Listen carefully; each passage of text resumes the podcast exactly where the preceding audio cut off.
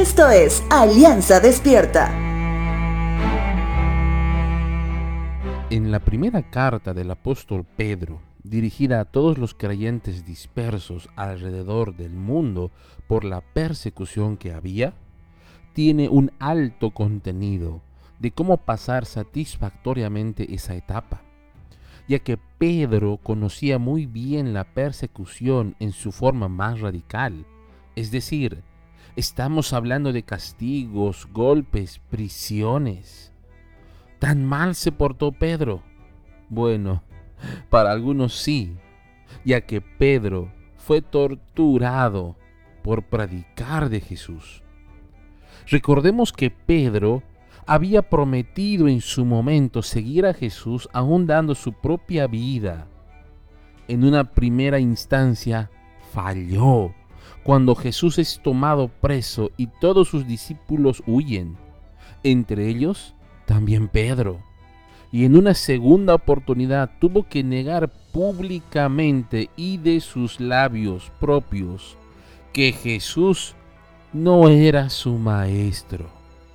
Precisamente porque hasta ahí él solo sabía vencer la presión haciendo uso de las mentiras.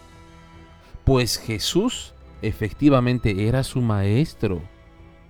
Te hablo de esto hoy porque si de persecución bíblicamente hablamos, es algo que en nuestro lado del continente no se conoce.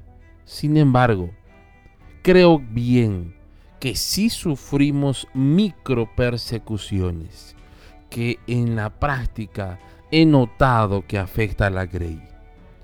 Como cuando son acusados por algo injusto y son llevados a un juzgado. O como cuando nos relegan en una actividad social porque nos consideran incompatibles con la manera sociocultural que tienen las personas para estar alegres. O como cuando quieres cumplir una norma en un país lleno de corrupción.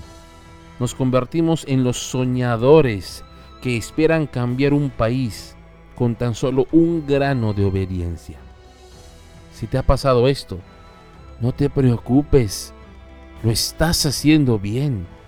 Eso denota que has decidido ser una imagen de Cristo en este mundo de tinieblas. Por eso Pedro les escribe lo siguiente a los creyentes perseguidos de su tiempo. Primer libro de Pedro, capítulo 4, verso 19, dice lo siguiente. De modo que, si sufren de la manera que agrada a Dios, sigan haciendo lo correcto y confíenle su vida a Dios, quien los creó, pues Él nunca les fallará.